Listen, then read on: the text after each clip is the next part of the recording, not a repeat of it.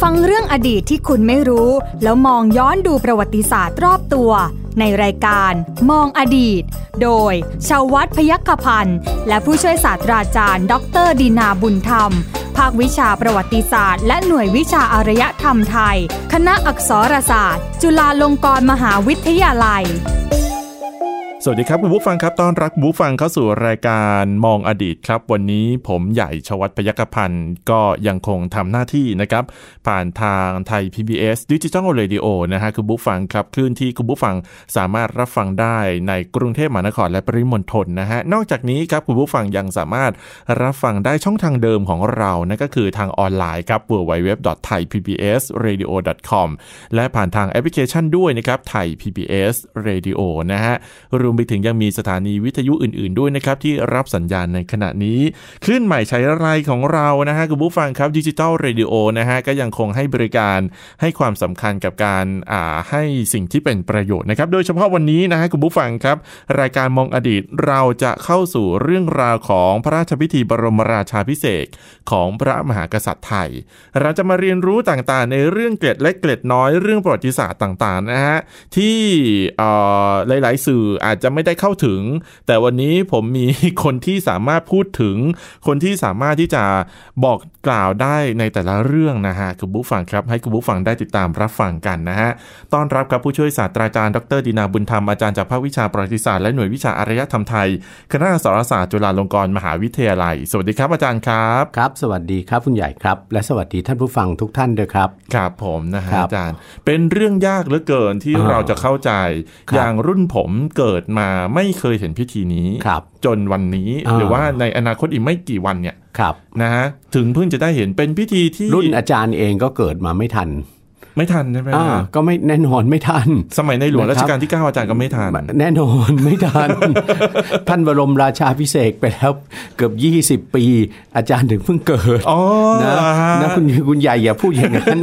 ถ้าเกิดว่าถ้าเกิดว่าอาจารย์เกิดทันพระราชพิธีบรมราชาพิเศษกครั้งที่แล้วเนี่ย ครับ ป่านนี้อาจารย์ก็คงไม่ได้มานั่งพูด อาจารย์อาจจะ ราย ยุยื การ นอาจารย์อาจจะยุยืน คุณใหญ่ ติด แล้ว ร้อยแล้วก็ได้ ไม่ผม ถ้าเกิดว่าเกิดทัน ครับ ปี ครับ พุทธศักราช 2493 ในยป่านนี้อาจารย์เกษียณอายุราชการไปเรียบร้อย แล้ว ถูกไหมครับ เพราะว่า อ่า ท่านที่เกิดในในปีนั้นน่ะ ครับ ปีบรมราชาพิเศษกพระบาทสมเด็จพระเจ้าอยู่หัวรัชกาลที่ 9 เนี่ยนะค ครั รับ บ ปัจจุบันนี้ท่านก็อายุเกิน 60 อื หมดแล้วทุกท่าน ใช่ใช่ ใช่ไหมครับ ใช่ นะก็คือท่านจะต้องเกษียณในปี 2553 อ่า ถูกไหมครับ ใช่ใช่ใช่ นะฮะ นะเพราะฉะนั้นเอ่ออาจารย์ดีนาไม่ทันแน่ คุณใหญ่นะอย่าเพิ่งคิดว่าอาจารย์ดีนาแก่ขนาดนั้น อาจารย์นะต่อให้อาจารย์เกษียณอาจารย์ก็ต้องมาจัดรายการให้เราฮะอาจารย์ ก็ก็ว่าอันนั้นก็ว่ากันอีกเรื่อง หแน่ นึ่ง เพราะว่าความรู้ไม่เคยเกษียณใช่ไหมอาจาร อ่ะ ย์ ถูกต้อง อ่ ความรู้ไม่เคยเกษียณนะครับ ครับ อาจารย์ครับทีนี้เนี่ยนะฮะในช่วงเวลาหรือว่าห่วงเวลานี้เนี่ยที่ ครับ เราจะคุยกันเรื่องของพระราชพิธีบรมราชาพิเศษกของพระมหากษัตริย์ไทย เราไม่ได้เจาะจงพระมหากษัตริย์องค์ปัจจุบันนั่นก็ อ่ะ คื ถู อก ต้อง ในหลวงรัชกาลที่สิบ นะครับ นะฮะ นะเพราะว่าจริง ๆ สาระ ครับ ของรายการเราคือรายการมองอดีต อ่า นะครับ และที่สำคัญที่สุดข้อสำคัญก็คือพระราชพิธีบรมราชาพิเศษกเนี่ยคุณใหญ่ ครับ เป็นพระราชพิธีซึ่งอยู่คู่มากับประวัติศาสตร์ ชาติไทย อืม เพราะฉะนั้นมีข้อมูลต่าง ครับ ๆ ที่เราจำเป็นต้องพูดถึง ครับ อดีต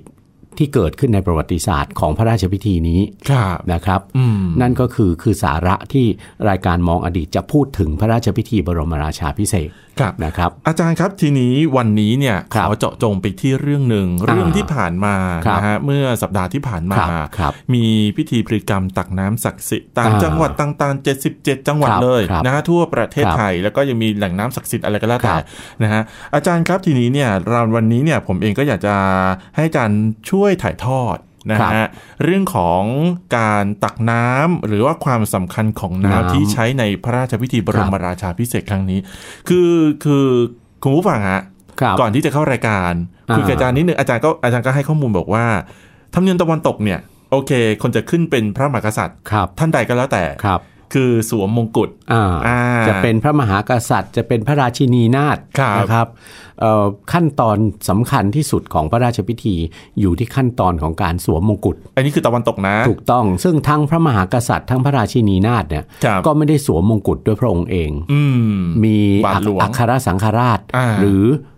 ในกรณีถ้าเป็นประเทศโรมันคาทอลิก ครับ สมเด็จพระสันตะปาปาก็ทรงสวมมงกุฎให้ ครับครับ นะครับเพราะมงกุฎเนี่ยเป็นสัญลักษณ์ของสิทธิ์ที่ที่พระพระมหากษัตริย์ หรือพระราชินีนาถเนี่ยได้จากพระผู้เป็นเจ้า ครับ ในการมาปกครองมนุษย์ ครับ นะครับ แต่อาจารย์บอกว่าสำหรับประเทศไทยรับวัฒนธรรมจากอินเดีย อินเดีย ก็คือ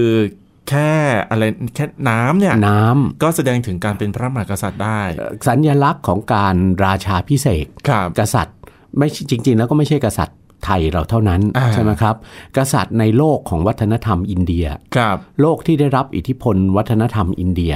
ก็คือประเทศในเอเชียตะวันออกเฉียงใต้เนี่ย ครับ นะหลายประเทศเนี่ยนะครับ อภิเษกด้วยน้ อืม ำนะครับ น้ำจึงมีความสำคัญอย่างยิ่ง ครับ นะอันเนี้ยเราอยากจะเรียกว่าน้ำมีสถมีสถานะ ถ้าพูดง่าย ๆ ใช้ภาษาง่าย ครับ ๆนะกับกับท่านผู้ฟังก็คือ น้ำเป็นเครื่องสัญลักษณ์ของการเปลี่ยนสถานะ อืม ใช่ไหมครับ ครับ ขึ้นเป็นขึ้นสู่ความเป็นพระมหากษัตริย์ ครับ ความเป็นพระมหากษัตริย์ไม่ได้อยู่ที่มงกุฎ ครับ สำหรับกรณีพระเจ้าแผ่นดินไทย ครับ หรือว่าพระเจ้าแผ่นดินในโลกของวัฒนธรรมอินเดีย อ่าน นะครับ มีน้ำ ครับ ซึ่งซึ่งก็เราก็จะเห็นว่าในพระราชพิธีบรมราชาพิเศษกพระมหากษัตริย์ไทยเนี่ยมีขั้นตอนที่เกี่ยวข้องกับน้ำ อืม เป็นสื่อในการอภิเษกเนี่ยถึง ครับ สองขั้นตอน ครับ คือการส่งน้ำ ครับ เป็นขั้นตอนแรกเห็นไหม ครัครั บบ ก็สงน้ำหรืออาบน้ำ อาบน้ำ นั่นแหละ อ่าฮะ นะครับ หลังจากนั้นนะครับเสร็จจากการอาบน้ำแล้ว จะต้องทรงรับน้ำอภิเษก อืม อีกขั้นตอนหนึ่ง ครับ เห็นไหมว่าน้ำเข้ามามีบทบาทมาก ค จ รับ ริงๆนะครับ ครับ เพราะว่าอะไรคุณใหญ่ในในวัฒนธรรมของโลกตะวันออกเนี่ยโดยเฉพาะในในอารยธรรมอินเดียเนี่ยนะ ค ค รั รับ บ อย่างแรกเลยคุณคุณใหญ่ดูรากฐานจริง ๆ ของพวกเราชาวตะวันออกเนี่ย อืม น้ำเป็นเป็นปัจจัยสำคัญอย่างยิ่งในชีวิตใช่ไหมครับ ถูกต้องครับ นะ ถูกต้อง จริงๆ จริง ๆ น้ำอ่ะมีความสำคัญต่อมนุษย์ในทุก ครับ ภูมิภาคอ่ะทั่วทุกมุมโลกหรอก ครับ นะครับ แต่ว่าในโลกเอเชียเนี่ยประเภทที่อะไรเอ่อหน้าน้ำก็น้ำเยอะมากจน ถูก จนจนเหลือเฟือ ครับ หน้าแล้งก็เป็นไง ก็แรงเหลือเกิน แล้งเหลือเกินน้ำน้ำเนี่ยสักแทบจะเรียกว่าสักสักหยดยังแทบจะหาลำบากเลยใน ใช่ ในช่วงเวลาที่มันร้อนมันแห้งแล้งเนี่ย ใช่ใช่ นะ ค ค รั รับ บ ใช่ครับ และที่สำคัญที่สุดเพราะฉะนั้นคนที่อยู่ในภูมิภาคตรงเนี้ยจึงเห็นว่าน้ำเนี่ยมีคุณวิเศษ อืม คุณวิเศษของน้ำเนี่ยอย่างแรกเลยที่ที่เห็นได้ชัดก็คือโดยเฉพาะถ้าถ้ามีน้ำเป็นจำนวนมาก ครับ น้ำจากแหล่งน้ำต่างๆ น้ำที่ที่ไหลเป็นกระแสนะแล้วก็น้ำที่ใสสะอาดเนี่ย อ่าครับ คุณวิเศษของน้ำเนี่ยคือการชำระล้างใช่ไหม ใช่ครับ อะไรที่ไม่ไม่ไม่สะอาดไม่อะไรต่างๆ สร้างความสะอาดได้ สร้างความบริสุทธิ์ผุดผ่องได้ ครับ นะครับ ตรงเนี้ยคุณใหญ่เอ่อคุณวิเศษของน้ำตรงเนี้ยในอารยธรรมอินเดียเนี่ยนะโบราณท่านถึงมองว่าอ่ามันเป็นสัญญลักษณ์ที่จะแสดงถึงการเอ่อปรับเปลี่ยนสถานภาพของบุคคล โดยเฉพาะบุคคลในสถานะผู้นำหรืคอรับ ผู้ปกครองสูงสุดก็คือ ครับ กษัตริย์ อืม นะครับ ครับ อันเนี้ยที่ที่จะนำมาใช้ใช่ไหมในการอภิเษกกษัตริย์ และจริง ๆ แล้วคำว่าอภิเษกเนี่ยคุณใหญ่ ครับ ซึ่งหมายถึงการการยกให้นะเอ่อบุคคลท่านใดท่านหนึ่งขึ้นเป็นกษัตริย์เนี่ย ครับ คำว่าอภิเษกจริง ๆ ก็แปลว่าการรดน้ อืม ำนะครับ ครับ ไม่ได้เกี่ยวข้องอะไรเลยกับการสวมมงกุฎ อ่า นะครับ อ่า แปลว่าการรดน้ ครับ ำเพราะฉะนั้นตรงซึ่งซึ่งมาจากชื่อพิธีหนึ่งในการในการอภิเษกกษัตริย์นะนะของอินเดียโบราณ ซึ่งไทยเรารับคตินี้มา ซึ่งเขาเรียกว่าพิธีราชสุยะ อ่าฮะ นะครับราชสุริยะเนี่ยมีขั้นตอนหนึ่งโดยเฉพาะเลย ครับ ที่เรียกว่าพิว่าขั้นตอนของการอภิเษจนิยะ อืม ก็คือการรดน้ำ ครับ การรดน้ำด้วยวิธีอะไรบ้างหนึ่งหนึ่งด้วยวิธีอาบเลยรดลงบน สง ศีรษะถูกต้องสง อ่าฮะ หรือรด ครับ หรือเทลงบนศีรษะเลย อ่าฮะ นะครับพูดง่ายๆเทแบบเทโครมเลยอ่ะ อ๋อ แล้วก็ คือคือคือเหมือน สง มี ตั้งแต่ศีรษะล ศี ง รษะ มา ลงมาเลย ถูกต้อง ใช่ไหมฮะ ซึ่งเรียกว่ามุรธาพิเศษก เคยได้ยิน คือ คำนี้ การรดน้ำลงบนศีรษะ อ่า ก็คือพอรดน้ำลงบนศีรษะเนี่ย ครับ น้ำนั้นก็จะชำระล้างตลอดไปจนกระทั่งถึง เท้า ร่างกายและพระบาท ครับ ใช่ไหมครับ อันนั้นหนึ่งขั้นตอนเท่ากับการอาบน้ำอ่ะ ครับ ใช่ไหมครับนะเอ่อแล้วหลังจากนั้นนะพอพอพอเสร็จจากการสงมูรธาพิเศษกพระม ครับ หากษัตริย์ก็ทรงผลัดเปลี่ยนนะฉลองพระองค์ อ่า ใช่ไหมครับ ครับ นะไปมาสู่เครื่องเครื่องทรงสำหรับการจะเสด็จเข้าพิธีราชาพิเศษก อืม ใช่ไหมก็เพื่อที่จะไปรับน้ำอีกชุดหนึ่ง ครับ ที่เรียกว่าน้ำอภิเษก ครับ ใช่ไหมครับ อันนั้นรับด้วยพระหัตถ์ อ่า นะครับ ครับ นี่เพราะฉะนั้นก็เท่ากับว่าโอ้โหทั้งสงฆ์ทั้งทั้งรับน้ำด้วยพระหัตถ์เนี่ย ครับ คุณใหญ่ก็ลองจินตนาการดูสิว่ามันจะต้องใช้น้ำปริมาณมากแค่ไหน เยอะ ถูกถูกถูกไหมครับ เยอะ นะ เยอะ ถูกไหมครับ เยอะ ก็ต้องมีมากพอสมควร ค นะ รับ เอ่อเช่นในขั้นตอนของการสงฆ์มูรธาพิเศษก ครับ ซึ่งเป็นขั้นตอนสำคัญขั้นตอนแรกเลยในวันพระราชพิธีบรมราชาพิเศษก ครับ นะครับเอ่อก็จะต้องมีการตั้งสถานที่ใช่ไหมสำหรับประทับสงฆ์มูรธาพิเศษก ครับ ของไทยเราเนี่ยตั้งแต่สมัยอยุธยามาแล้วนะครับ เราก็ตั้งมณฑลพิธีสำหรับสงฆ์มูรธาพิเศษกเนี่ยเป็นอาคารชั่วคราว อืม นะที่เราเรียกว่ามณฑปพระกรยาสนาน ครับ นะครับมณฑปพระกยาสนานเนี่ยหน้าตาก็เหมือนเหมือนเหมือนอาคารทรงยอดปราสาทอะ อ่า ที่มียอดเหมือนเหมือนปราสาทอะเป็น ครับ มณฑปสี่เหลี่ยม ครับ แต่ว่าเป็นมณฑปโถงไม่มีผนังมีเสาสี่สี่ต้น สี่ ใช่ไหม ต้น แล้วก็รองรับอะหลังคาที่เป็นทรงปราสาทใช่ไหมครับ อืม ที่สำคัญที่สุด ครับ ข้างบนหลังคาเนี่ยเหนือเพดานของมณฑปพระกยาสนาน ค เนี่ย รับ เจ้าพนักงานก็ต้องบรรจุถังถัง ถัง สำหรับใส่ ใส่น้ำ น้ำอะนะครับ ครับ ถังใหญ่อะ ครั นะ บ เอ่อสำหรับใส่น้ำเนี่ยนะครับ น้ำนั้นก็คือน้ำที่พรีกรรมตักมาจากแหล่งน้ำต่าง อืม ๆ นั่นเองนะครับ อืม แล้วก็มาเสกทำน้ำเป็นน้ำพระพุทธมนต์ ครับ ใช่ไหมครับ แล้วก็เอ่อถึงวันพระราชพิธีก็นำไปบรรจุไว้บนบนถังน้ำเหนือ เพดานมณฑปพระกรยาสนาน แล้วก็ต่อท่อลงมา ครับ นะต่อท่อลงมาเอ่อที่เรียกว่าท่อสหัสสธารา ครับ อ่า ท่ออย่าง มี มีชื่อ มีมีชื่อเรียกว่าสหัสสธารา ครับ นะครับ แล้วก็ท่อนั้นเนี่ยจะก็จะประดิษฐ์ให้สวยงาม อืม ก็จะมีการประดิษฐ์ให้สวยงามเป็นเหมือนเป็นเป็นเป็นช่อดอกจำปา ครับ นะครับ ครับ นะเป็นโลหะนะครับ แล้วก็แล้วก็สามารถที่จะเวลาน้ำไหลผ่านเนี่ย ครั ก็ บ จะไหลผ่านออกมาทางดอกไม้ที่เป็นพวงนั่นนะครับ เหมือนน้ำฝักบัว อ๋อ นะครับ อ่า อันนั้นน่ะเขาเรียกว่าสหัสธารา ครับ แล้วก็จะมีเจ้าพนักงานคอยไขสหัสธารา นะ พอถึงเวลาพระเลิกษ์อ่ะ ครับ ประเอ่อพระมหากษัตริย์เสด็จขึ้นประทับบนบนมณฑปพระกยาสนานแล้วได้ ครับ เวลาพระเลิกษ์ใช่ไหมครับ ครับ ก็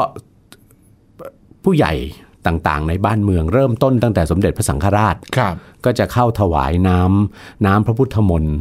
นะด้วยด้วยภาชนะต่าง อืม ซึ่งเป็นภาชนะที่ถือว่าเป็นของมงคลของศักดิ์สิทธิ์ เรียกกันว่าครอบพระกริ่งบ้าง ในกรณีของสมเด็จพระสังฆราช ครับ นะครับเอ่อสำหรับพระราชวงศ์สำหรับสำหรับพระครูพราหมณ์อื่นๆเนี่ยก็จะเรียกว่าพระเต้า อืม ก็จะมีพระเต้าหลายองค์มาก ครับ นะครับนะที่เอ่ออันนั้นก็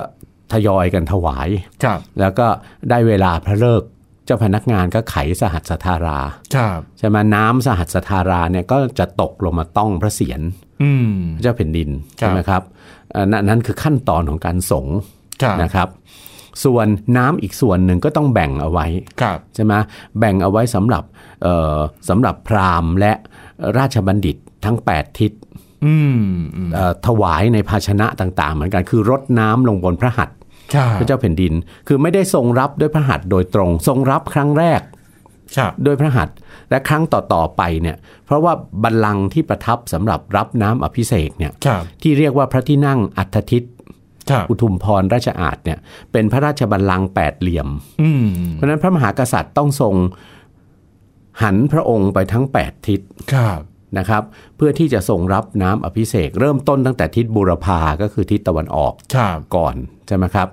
อันนั้นเป็นสัญลักษณ์ของการที่ปวงชนทั้ง 8 ทิศ อืม ใช่ไหมผู้แทนปวงชนทั้ง 8 ทิศพร้อมใจกัน ครับ นะเอ่อถวายแผ่นดินน่ะ ครับ นะครับ ยกให้เอ่อพระองค์ขึ้นเป็นผู้ปกครอง แผ่นดินปกครองบ้านเมืองและปกครองประชาชน ครับ นะครับนี่กลับมาสู่ว่าแล้วน้ำต่างๆล่ะเหล่านั้นเนี่ยที่จะนำมาเป็นทั้งน้ำสงฆ์มูรธาพิเศษก อืม เป็นทั้งน้ำอภิเษก ครับ ตรงนั้นเนี่ยนะครับได้กันมายังไง ใช่ นะ เพราะเพราะว่าผมมีก็มีความสงสัยอย่างจังหวัดเกิดใหม่อ่ะอย่างเช่น อ่า บึงการ ครับ บึงการถ้าจังหวัดเก่าๆอ่ากาญจนบุรีจังหวัดตะนู่นนี่นั่นอ่ะไม่ค่อยสงสัย เขามี เท่าไหร่ แหล่งน้ำของ เขามีแหล่งน้ำ เขาอยู่แล้ว ของเขา นะครับ เขามีแหล่งความศักดิ์สิทธิ์ของ อ่า เขาแต่จังหวัดบึงการเอ๊ะเอามาจากไหนไปคัดเลือกยังไง แต่ เอ๊ะ จริง อะ ๆ ไ แล้วเนี่ย งไง เนื่องจากรายการนี้รายการของเรารายการนี้เป็นรายการมองอดีต ครับ เพราะฉะนั้นคุณใหญ่จะต้องบอกคุณใหญ่นิดนึงก่อนว่า คุณใหญ่อย่าเพิ่งไปตื่นเต้นกับ กับแหล่งน้ำจากจังหวัดต่าง อ่า ๆ ซึ่งในปัจจุบัน ครับ หรือตั้งแต่เมื่อครั้งบรมราชาพิเศษกพระบาทสมเด็จพระเจ้าอยู่หัวรัชกาลที่ 9 เนี่ย ครับ ตอนนั้นก็มีเป็นร้อยแหล่งแล้วใช่ไหม ใช่ ที่บันทึกไว้น้ำจากทั่วทุกจังหวัด ครับ ใช่ไหมครับเอ่อครั้งนี้ก็ก็เป็นร้อยแหล่งเหมือนกัน อืม แต่อันที่จริงแล้วเนี่ยคุณใหญ่ แหล่งน้ำสำหรับปรีกรรมตักน้ำมาใช้ในพระราชพิธีบรมราชาพิเศษกเป็นน้ำสงฆ์มูรธาพิเศษกเป็นน้ำอภิเษกเนี่ยสมัยโบราณจริง ๆ เนี่ยมีอยู่สี่แหล่งเท่านั้นนะคือน้ำสี่สระที่จังหวัดสุพรรณบุรี แค่นั้น ในสมัยอยุธยานะมีแค่นั้นจริง ๆ อืม นะครับ และจริงๆ ต้องต้องย้อนเท้าความกลับไปอีกเหมือนกันในโลกของอารยธรรมอินเดีย ครับ ซึ่งเป็นต้นเขาของของการพระราชพิธีบรมราชาพิเศษกของไทยเราเนี่ย ค นะ รั ครับ บในอินเดียเนี่ยคุณใหญ่ น้ำที่จะจะจะไปพลีกรรมตักมาเนี่ยนะครับพราหมณ์จะต้องเป็นคนไปทำพิธีพลีกรรม อ่า ตักน้ำมาเนี่ยจริง ๆ แล้วมีอยู่ 17 ชนิด อืม ในในคัมภีร์ของของการอภิเษกจนิยะเนี่ย ครับ มีน้ำอยู่ 17 ชนิด อ่าฮะ น้ำ17 ชนิดเนี่ยถ้าถ้าถ้าเอ่อไปเล่าให้ใครฟัง ใครๆก็บอกว่า ถ้าสงอย่างนั้นแล้วมันจะสะอาดเหรอ บางชนิดมันเป็นน้ำที่ดูแล้วไม่มีความสะอาดเลย ทำยังไงนะ นะ อา ครับ จารย์ เอ่อ17 ชนิดเนี่ยจำไม่ได้แน่ชัดแล้วล่ะว่า ครับ ว่ามันมีน้ำอะไรบ้าง แต่ว่ามันมีมันมีน้ำซึ่งไม่ได้เป็นเป็นน้ำบริสุทธิ์อะอยู่ด้วย เช่น มีน้ำผึ้งมีน้ำนมโค มีเนยใส ไม่เหนียวเหรอฮะ อ่ะก็นั่นไงเห็นไหมก็น่ะคือ บอกแล้วไงว่าเล่าเล่าให้ใครฟังเวลาสอนนิสิตนิสิตก็ถามว่าอาจารย์แล้วมันจะสะอาดเหรอ เออ ใช่ไหมรวมทั้งอะไรด้วยรู้ไหมย อะไรฮะ น้ำคร่ำของของแม่โคที่เพิ่งตกลูกอะ อ่าฮะ อ่า แล้วนั่นคือน้ำน้ำสะอาดบริสุทธิ์เหรอ แต่ทั้งนี้ทั้งนั้นมีมีเหตุผลตามคติความเชื่อของพราหมณ์เขาไง ครับอ่ เพราะว่าโคหรือวัวเนี่ยใน อ่าฮะ ในในศาสนาพราหมณ์คือสัตว์ศักดิ์สิทธิ์ ครับ ใช่ไหมครับ ใช่ เป็นเทพพาหนะของของพระศิวะ ม หรือพระอิศวรใช่ไหมเอ่อน้ำนมโค ครับ ก็ถือว่าเป็นเป็นของบริสุทธิ์ใช่ไหมหรือว่าเนยใส เนยใสก็ได้จากน้ำนมโคอีกเหมือนกัน อืมอื ใช่ไหมครับ อื น้ำผึ้งก็เป็นน้ำที่เกิดเองในธรรมชาติ จาคกรับ จากการที่พึ่งสะสมเกสรดอกไม้ ครับ พราหมณ์ก็ถือว่าเป็นเป็นเป็น ของ น้ำบริสุทธิ์ ครับ มีคุณสำหรับชำระล้างเหมือนกัน บางตำรานะคุณใหญ่ ครับ ไม่ใช้ไม่ใช้น้ำคร่ำจากจากแม่โคที่เพิ่งตกลูกนะ อ่าฮะ ก็ใช้สิ่งที่เรียกว่ามูดคูดของโค อะไรคือพูดคูด มูดคือปัสสาวะ อ่ะ คูดก็คือคือมูลน่ะ โอ้โห ใช้มูลกับปัสสาวะของโคเนี่ยมาทำไมมามามา ชำระล้างมาอาบ เขาเรียกว่าอะไรมาชำระล้างมาขัดสีพระพระองค์พระเจ้าแผ่นดินก่อนน่ะ โอ้ นะ โห แล้วก็ตามด้วยเนยเนยใสน้ำนมโคน้ำผึ้งอะไรต่าง อ่า ๆ ๆ แล้วจึงตามด้วยน้ำบริสุทธิ์ เพื่อชำระล้าง มันไม่สะอาดเลยอะ ก็ไม่รู้เราอาจจะคิดว่ามันไม่สะอาด แต่ว่าอันนี้คือคติความเชื่ออ อ่า น้ำช ครับ นิดอื่นก็เป็นน้ำที่ได้จากแหล่งน้ำธรรมชาติ ครับ แม้กระทั่งน้ำทะเลน้ำในมหาสมุทร อืมอืมอืม นะครับ หรือน้ำที่เกิดจากคลื่นในมหาสมุทรเนี่ย ครับ ก็ก็ฟองคลื่นในมหาสมุทรก็ต้องไปตักมา าฮะ หรือน้ำในน้ำในแม่น้ำสายใหญ่ที่เกิดในชมพูทวีป ครับ น้ำที่เกิดเป็นกระแสทานน้ำไหล ครับ น้ำที่เกิดเป็นกระแสน้ำวน อืม อ่าก็จะมีลักษณะเนี่ยรวมเข้าด้วยกันได้น้ำ17 ชนิด ครับ ก็ตักมานะครับ ใช้ แต่ทีนี้พอคติตรงเนี้ยมาถึง โลกของคนไทยเรา ครับ นะครับเอ่อปริมาณน้ำมันก็มันก็ไม่ต้องใช้มากถึง 17 ชนิดน่ะ อืม นะครับ เอ่อเพราะว่าในคติของไทยเราเนี่ย ครับ ตั้งแต่สมัยอยุธยามาเนี่ยนะมันมีการสร้างสระน้ำขึ้นมา ครับ นะครับที่เมืองสุพรรณบุรี อืม ใช่ไหมสี่สระเนี่ย ค ที่ รับ เรียกว่าสระศักดิ์สิทธิ์ทั้งสี่เนี่ย ครับ นะครับอยู่ในบริเวณใกล้เคียงกัน ในบริเวณเดียวกันน่ะ อืม นะสระศักดิ์สิทธิ์ทั้งสี่เนี่ยมีชื่อว่าสระแก้ว ครับ สระเกตสระคา และสระยมนา ครับ นะครับสระแก้วสระเกตสระคาสระยมนาเนี่ยนะครับเอ่อการสำรวจทางโบราณคดี ครับ มันสะท้อนให้เราเห็นว่าจริง ๆ แล้วมันน่าจะมีมาก่อนสมัยอยุธยาด้วยซ้ำหรือก่อนยุคของราชวงศ์สุพรรณภูมิ ครับ ซึ่งเป็นราชวงศ์เชื้อสายไทยลาว ครับ ที่มาครองเมืองสุพรรณภูมิเนี่ย ครับ นะหลังจากวัฒนธรรมเดิมของสุพรรณภูมิเนี่ยหรือสุพรรณบุรีเนี่ย ครับ คือวัฒนธรรมมอญทวารวดี กับวัฒนธรรมเขมร อืม มันเสื่อมไปแล้ว ครับ ก็จะมีคนไทยเข้ามา แล้วราชวงศ์สุพรรณภูมิเนี่ยคุณใหญ่ก็คงทราบจากประวัติศาสตร์นะว่าคือหนึ่งในสองราชวงศ์ที่รวมตัวกันเกิดเป็นกรุงศรีอยุธยา ครับใช่ กับราชวงศ์ทางพระเจ้าอู่ทอง ใช่ครับ ไหมครับ ใช่ครับ นะเพราะฉะนั้นราชวงศ์สุพรรณภูมิจึงน่าจะมีบทบาทอย่างยิ่งนะในการกำหนดประเพณีแบบแผนสำหรับการบรมราชาพิเศษก อืม นะเพราะฉะนั้นแหล่งน้ำศักดิ์สิทธิ์ที่ใช้ในการสงฆ์พระมูรธาพิเศษกหรือการการรับน้ำอภิเษกเนี่ยแน่นอนก็ต้องมาจากที่ทางของราชวงศ์สุพรรณภู อื มิ ม ก็คือสระน้ำศักดิ์สิทธิ์ทั้งสี่ ครับ นะครับ แล้วคุณใหญ่สังเกตได้ว่าการตั้งชื่อสระน้ำศักดิ์สิทธิ์ทั้งสี่เนี่ยแม้ว่ามันจะไม่ใช่สระใหม่ที่สร้างในสมัยราชวงศ์สุพรรณภูมิ อันนี้ร่องรอยจากการสำรวจทางโบราณคดีก็บอกแล้วว่า น่าจะเป็นสระน้ำโบราณในวัฒนธรรมโบราณ ตั้งแต่ยุคทวารวดี หรือในวัฒนธรรมเขมร ครับ นะครับแต่ว่าในราชสมัยราชวงศ์สุพรรณภูมิเข้ามาปกครองเมืองสุพรรณบุรีแล้วเนี่ย ครับ มีการตั้งชื่อสระแก้วสระเกตสระคาสระยมนาสระแก้วสระเกตเนี่ยพอจะบอกได้สระแก้วกับสระเกตเนี่ยหรือบางครั้งก็เรียกว่าสระแก้วกับสระขวัญ อืม ส่วนใหญ่แล้วเป็นวัฒนธรรมของคนไทยและลาว ครับ ในการตั้งชื่อสระสองในเวลาที่สร้างบ้านสร้างเมืองนะครับ อ่าฮะ ก็มักจะมีสระน้ำที่เป็นถือว่าเป็นน้ำศักดิ์สิทธิ์เนี่ย ครับ อยู่ในวัด ครับ อยู่ในศาสนสถานสำคัญ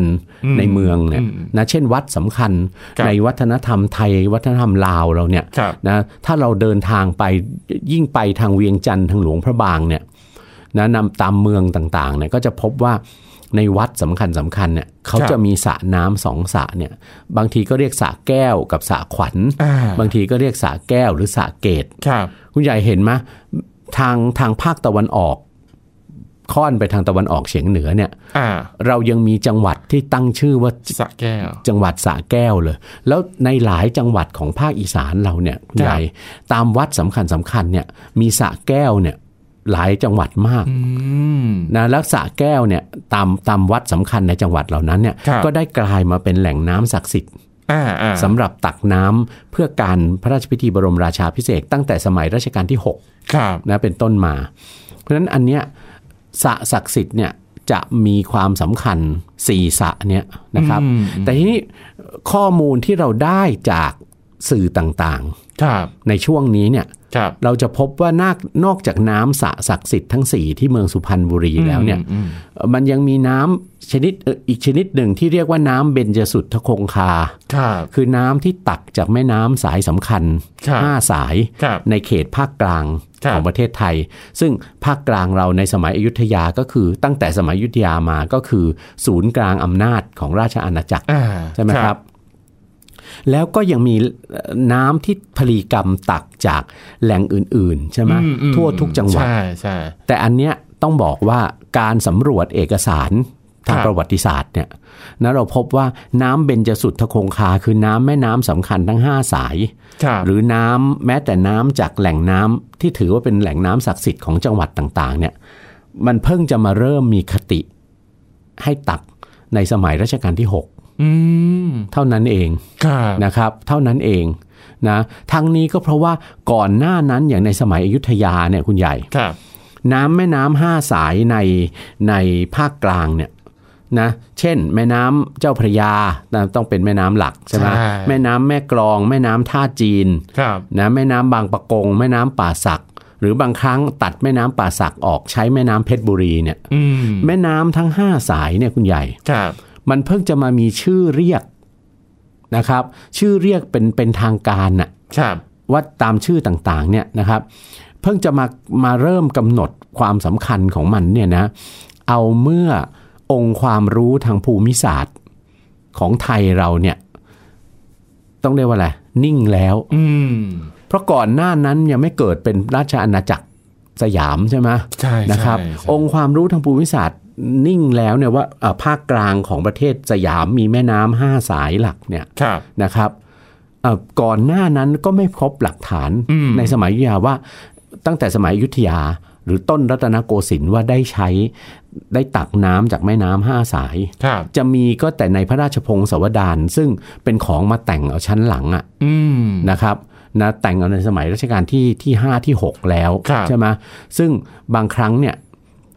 ท่านผู้แต่งพงศาวดารอย่างเช่น สมเด็จกรมพระยาดำรงราชานุภาพเนี่ยนะครับก็ก็อาจจะส่งส่งรวมกันไปใช่ไหมเอาเอาธรรมเนียมที่ใช้อยู่ตั้งแต่สมัยรัชกาลที่6อะ ครับ นะครับแล้วในสมัยรัชกาลที่6เนี่ยก็โปรดให้สำรวจแหล่งน้ำ อืม นะให้จังหวัดต่างๆ ในมณฑลต่างๆเนี่ย ครับ สำรวจแหล่งน้ำศักดิ์สิทธิ์ ครับ นะครับ ตามตามภาคต่างๆนะแล้วก็เอ่อเพื่อที่จะเอ่อไปตักคน้ำรับ นำน้ำมาเป็นน้ำสำคัญในในในพระราชพิธี ครับ บรมราชาพิเศษก ครับ นะครับก็ถึงได้ปรากฏว่ามีแหล่งน้ำสำคัญ อืม นะที่ที่จะต้องไปตักน้ำมาเนี่ย ครับ นะครับเอ่อมากมายเป็นร้อยแหล่ง อ่า ทั้งทั้งที่ในสมัยกรุงศรีอยุธยากับต้นกรุงรัตนโกสินทร์เนี่ย ครับ มันมีแค่หลักๆเพียงสี่สระน้ อืม ำที่จังหวัด ที่สุ สุ พรรณ พรรณบุรี บุรี เท่านั้น ครับ แม้เนี่ยพูดมาวันเนี้ยเวลาจะหมดซะ ละ นะเอ่อก็เห็นท่าว่าเอ่อเรื่องเรื่องน้ำเนี่ยตอนเดียวถ้าจะไม่พอซะละ มั้ง นะครับ ได้ อาจจะต้องยกไป อ่ะ อีกอีก อีก หตนึ่งอน ตอน เพราะว่ามันมีแนววิเคราะห์อันหนึ่งที่ ครับ ถึงความสำคัญของน้ำเนี่ยกับพระราชพิธีบรมราชาพิเศษกซึ่งครัยับงไม่ทันได้พูดเลย อ่าโอเค แค่พูดถึงแหล่งน้ำก็หมดเวลาแล้ว อ่ะ นะ โอ ครับ เคเอาอย่างนี้ดีกว่าเดี๋ยวสัปดาห์หน้า อ่า นะเดี๋ยวครั้งหน้านะครับเราจะกลับมาพูดกันถึงการวิเคราะห์เรื่องแหล่งน้ำกันต่อ ครับครับ นะฮะที่ใช้ในพระราชพิธีบรมราชาพิเศษกพระมหากษัตริย์ไทยนะครับวันนี้ ครับ หมดเวลาแล้วนะครับคุณผู้ฟังครับยังไงก็สามารถกลับมาติดตามรายการมองอดีตที่นี่ที่เดิมแล้วก็เวลาเดิมด้วยนะครับวันนี้ผมและอาจารย์ดีนาลาไปก่อนครับ สวัสดีครับ สวัสดีครับ ติดตามรับฟังรายการย้อนหลังได้ที่เว็บไซต์และแอปพลิเคชันไทย PBS Radio ไทย PBS ดิจิทัล Radio วิทยุข่าวสารสาระ เพื่อสาธารณะและสังคม